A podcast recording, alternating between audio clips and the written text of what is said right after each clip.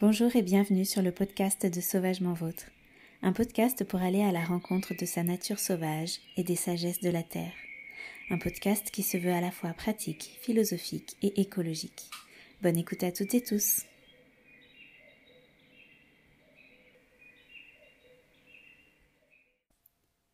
Bonjour à toutes et tous, je suis ravie de vous retrouver pour un nouvel épisode de podcast. Euh, aujourd'hui, je voulais euh, vous parler d'un sujet qui me tient à cœur puisqu'il s'agit de la sylvothérapie. Pour ceux et celles qui ne le savent pas, euh, je pratique la sylvothérapie depuis 2020. Donc ça fait deux ans maintenant que j'accompagne des groupes et des individuels au cœur de la forêt. Je me suis rendu compte que le terme sylvothérapie ne parlait pas forcément à tout le monde et qu'il n'était pas compréhensible pour certaines personnes tant qu'on n'a pas vécu une séance de sylvothérapie. Donc même s'il faut vraiment le vivre pour comprendre, je vais quand même essayer dans ce podcast de, concrétiser un peu plus le sujet pour que vous puissiez y voir un peu plus clair en ce qui concerne la sylvothérapie. Alors la première chose que je voulais vous dire, c'est que souvent je vois la confusion entre sylvothérapie et Shinrin-yoku. Donc ce sont deux choses différentes. Le Shinrin-yoku est un mot japonais qui signifie bain de forêt et qui a été euh, alors inventé, je ne sais pas si c'est le bon terme, mais en tout cas qui a été euh, comment dire qui a été modélisé voilà par les japonais euh, en 1980 dans les années 80 et euh, la, figure star de ce mouvement est le docteur Li, qui a fait euh, des études concernant les bienfaits de la forêt sur euh, notamment nos paramètres physiques.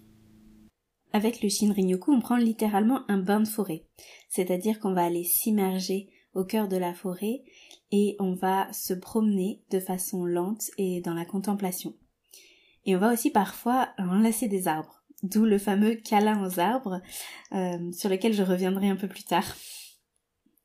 Donc avec le Shinrin-yoku, on est vraiment dans la dimension thérapeutique physique que peuvent nous apporter euh, les arbres et la forêt. La sylvothérapie, en tout cas la façon dont je la pratique et, euh, la, et la, vision que j'en ai, nous emmène dans d'autres dimensions que je vais vous expliquer tout de suite après. La sylvothérapie est une pratique ancestrale et on a récemment mis un mot dessus, mais en soi, euh, c'est quelque chose qui existe sûrement depuis aussi longtemps que l'être humain. J'insiste vraiment sur ne pas confondre la sylvothérapie et le Shinrin-yoku. Donc sylvothérapie, sylva veut dire forêt, donc la thérapie par la forêt. Et j'insiste là aussi sur le fait qu'il n'y a pas besoin d'aller mal, qu'il n'y a pas besoin euh, d'être en burn-out, d'être stressé ou d'aller mal pour faire de la sylvothérapie. C'est accessible à tout le monde, à tout moment de la vie et on verra plus tard que ça a d'autres effets. Alors, les fondamentaux de la sylvothérapie. Euh, donc tout comme avec le Shinrin-yoku, il y a les bienfaits physiques évidemment, qui euh, résultent de la présence de terpènes et de phytoncides, qui sont des particules chimiques émises par les arbres et aussi euh, des bienfaits physiques qui sont euh, le résultat de la présence d'ions négatifs en grande quantité dans l'atmosphère forestière. Donc les bienfaits physiques, ça va être la réduction du stress, euh, l'augmentation de, de la concentration, des hormones du bonheur. On va aussi venir augmenter notre créativité. On va améliorer la qualité du sommeil. Il y a vraiment beaucoup beaucoup de bienfaits physique dans le fait de pratiquer la sylvothérapie. Étant donné que c'est des exercices qui se font beaucoup dans la lenteur et dans la contemplation, on va aussi euh, pouvoir ramener une certaine sérénité et une paix intérieure. On peut aussi venir connecter avec notre âme d'enfant, retrouver le plaisir, retrouver le plaisir du jeu. La forêt, c'est vraiment un endroit où on s'exprime pleinement, où on exprime son plein potentiel sans conditionnement. On retrouve cet état naturel et cet état, cet état sauvage de notre être. On va aussi beaucoup solliciter nos sens lors d'une sortie en sylvothérapie. Donc la vue, le goût, le toucher, l'ouïe, l'odorat. Et on va également solliciter notre sixième sens, qui est celui de l'intuition et euh, tout ce qui révèle de, l'impalpable, de, l'invisible, du sensible. Quand on fait des sorties en sylvothérapie, on est dans son corps et on interagit d'une façon différente avec la forêt, une façon différente de celle dont on a l'habitude. Hum, une sortie en sylvothérapie, c'est ni une sortie naturaliste, ni une sortie de randonnée. On va pas forcément apprendre sur le moment de d'informations scientifiques et techniques sur la nature, sur la forêt, sur les éléments qui la composent. Et on va pas non plus aller très loin dans la forêt. On marche euh, vraiment, euh, on marche vraiment très peu. Et pour moi, la sylvothérapie, c'est une manière extraordinaire, comme je le disais, d'interagir avec la forêt d'une façon, euh, ouais, d'une façon plus sensible, plus sensorielle, plus poétique et, plus intense aussi. On va vraiment venir créer un lien intime entre soi et la forêt, entre soi et les arbres. Et on va aussi créer des moments, euh, des moments sacrés pour ancrer cette intimité dans notre corps, dans notre énergie, dans notre présence. On va aussi pouvoir rentrer en relation énergétique avec les arbres. Donc tout comme nous, on possède un corps énergétique, les arbres possèdent aussi un corps énergétique. Et donc on va pouvoir ressentir ce corps et il va venir interagir avec le nôtre et ça va euh, ça va faire euh, bouger des choses à l'intérieur. Ça va venir nous chercher aux endroits où on a besoin que ça bouge, ou aux endroits où c'est cristallisé. Et donc ça va venir euh, peut-être réveiller des émotions, puisque l'émotion c'est tout simplement une énergie en mouvement. Donc on s'appuie vraiment sur les découvertes scientifiques de ces dernières années concernant les arbres et d'autres domaines de la science donc on va venir travailler avec la chromatothérapie, avec la biorésonance, avec la physique quantique. Voilà, c'est pas quelque chose qui sort de nulle part et qui est complètement farfelu. Il y a vraiment des bases scientifiques à la sylvothérapie. Et euh, voilà, je vous laisse chercher, mais euh, vous pourrez trouver énormément d'informations sur l'intelligence des arbres. Ces dernières années, on en a quand même beaucoup entendu parler. Pour moi, en sylvothérapie, il y a aussi euh, un retour aux sagesses ancestrales, aux, connaissances de nos, de nos ancêtres concernant, concernant les arbres. Je pense notamment aux, druides et aux celtes qui étaient euh, très connectés à cette sagesse-là. Donc on a un héritage culturel qu'on remet au goût du jour, avec le fait que les arbres ont des énergies différentes, par exemple.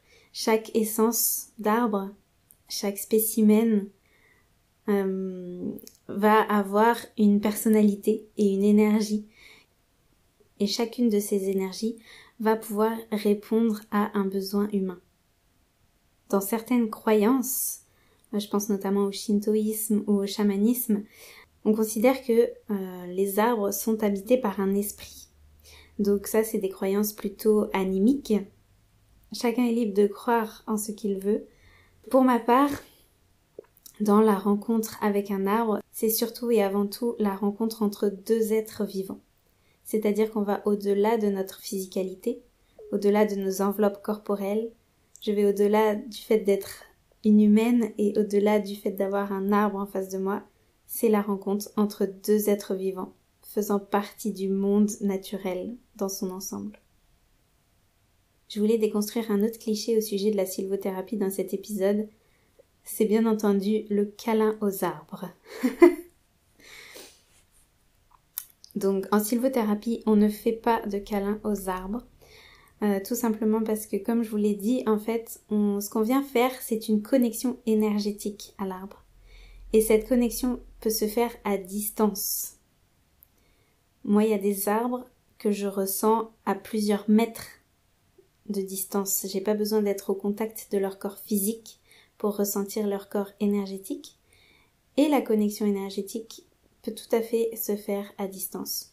Donc en sylvothérapie, quand on vient proche d'un arbre, quand on a l'impression qu'on fait un câlin à un arbre, en fait c'est une connexion énergétique qui est guidée par le praticien ou la praticienne normalement.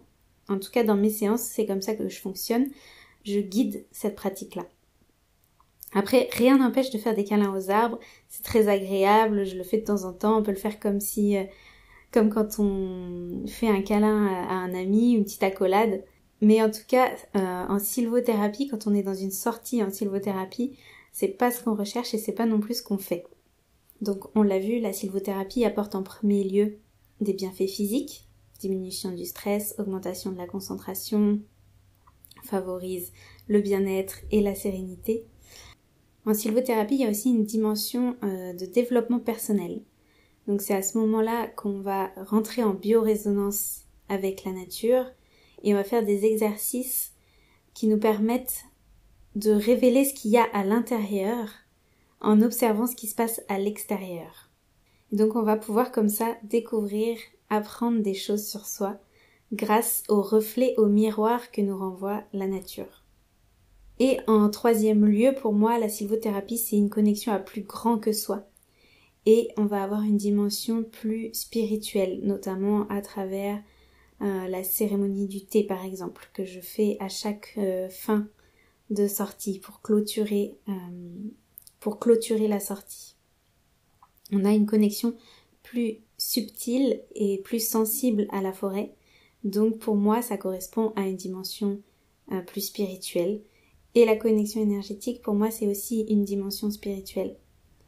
Le fait de sortir de son corps physique, d'être dans une autre dimension que celle de la matière, relève plus du spirituel pour moi. Mais après, voilà, c'est un point de vue euh, personnel. Donc comment se déroule une sortie et à quoi s'attendre? Donc en général, les sorties durent euh, trois heures. Récemment, j'ai aussi fait une, euh, un week-end sylvothérapie, un week-end entier de connexion à la forêt et, euh, et c'était vraiment chouette parce que ça permet d'évoluer. Sur deux jours, on a vraiment le temps de rentrer en profondeur dans les dans le lien avec la forêt et dans, les exercices qu'on pratique. Donc à quoi s'attendre que ce soit en sortie ou en week-end?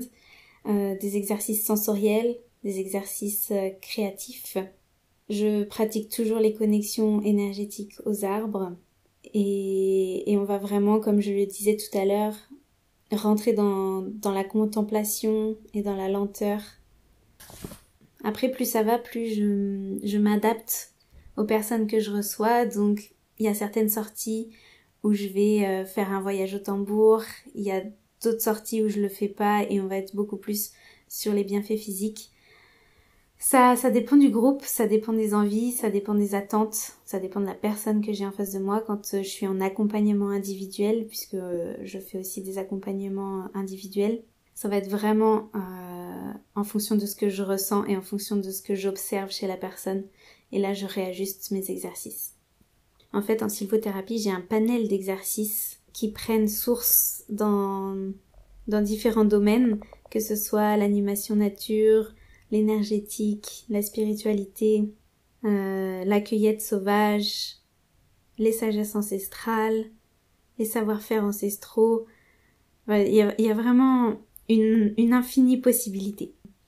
Donc je peux que vous conseiller de venir faire une séance pour, pour que vous puissiez vous rendre compte euh, de ce qu'on fait vraiment concrètement pendant une séance. Ensuite, on me demande souvent euh, si on peut faire de la sylvothérapie seule. Évidemment qu'on peut faire la sylvothérapie seule. Comme je l'ai dit, c'est une sagesse ancestrale et faites confiance, faites-vous confiance, faites confiance à l'intelligence de votre corps. Il y a des choses que vous savez intuitivement. Il y a peut-être des arbres qui vous accompagnent plus que d'autres. Il y a des gens qui ressentent les, les différents bienfaits des arbres sans avoir fait de sylvothérapie.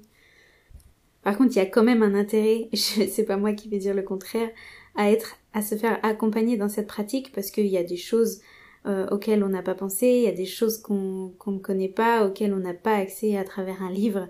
Et, euh, et oui, la présence de la personne qui accompagne va faire une différence dans votre sortie. C'est comme un, c'est comme un cours de yoga. Vous allez apprendre des postures grâce à une prof ou à un prof et après vous allez pouvoir les, les ramener chez vous et les, et les refaire à la maison à votre rythme. Bien faire une sortie avec euh, un guide ou une guide, c'est la même chose en fait. Donc il y aura, je suis quasiment sûre, à chaque fois un petit exercice ou une information bah, à laquelle vous n'avez pas accès par vous-même, qui vous sera apporté par, euh, par la personne qui accompagne. Et euh, le fait de le faire en groupe aussi, c'est vraiment intéressant je trouve parce que le, on va pouvoir se connecter aussi aux autres du fait de partager une expérience forte. Et le, comme dans tout groupe, comme dans tout cercle, il y a un effet miroir aussi entre les humains. Donc, le fait d'expérimenter de la sylvothérapie en groupe, vous allez avoir l'énergie des individualités, l'énergie du groupe qui va pouvoir aussi vous apporter et vous soutenir. Je voulais répondre pour finir à une question qui me paraît euh, importante. C'est pourquoi la sylvothérapie est indispensable aujourd'hui, à mon avis en tout cas. Pour moi, à mon avis, on est à une période charnière de l'évolution de l'humanité. On est appelé à retourner au sauvage en tant qu'être humain, à retourner dans notre environnement naturel. On est appelé à interagir différemment avec cet environnement et ça, pour moi, ça ne se fera pas euh, si on ne va pas vers des rapports plus sensibles et plus conscients avec lui. Donc pour moi, la sylvothérapie aujourd'hui, c'est vraiment une pratique qui va nous permettre d'aller vers plus de beau en tant qu'espèce. C'est une façon pour moi de réenchanter notre rapport à la forêt et à la nature, à l'univers de façon plus générale, plus globale. Voilà, j'espère que cet épisode vous aura apporté euh, plus d'informations et plus d'éclairage en ce qui concerne euh, ce sujet. Si ça vous a donné envie de pratiquer la sylvothérapie, je vous invite à me suivre euh, sur les réseaux sociaux ou à vous inscrire à ma newsletter. C'est souvent euh, par ce biais-là que j'envoie les dates des sorties, des séjours. Vous pouvez aussi me contacter pour faire des sorties individuelles et personnalisées. Je fais aussi pour des petits groupes constitués, famille, amis, couples. Et puis si vous n'êtes pas dans ma région, à savoir euh, l'Auvergne et plus précisément le Cantal, je peux éventuellement des fois me, déplacer. Donc euh, n'hésitez pas à m'écrire si vous sentez l'appel de faire une sortie en ma compagnie. Et j'ai aussi créé une box pour euh, vraiment initier à la sylvothérapie et découvrir cette pratique à son rythme depuis chez soi. Elle est en, vente sur mon site internet www.sauvagementvôtre.com. Voilà, je vous laisse euh, la découvrir en ligne et je vous dis à très bientôt. Merci pour votre écoute.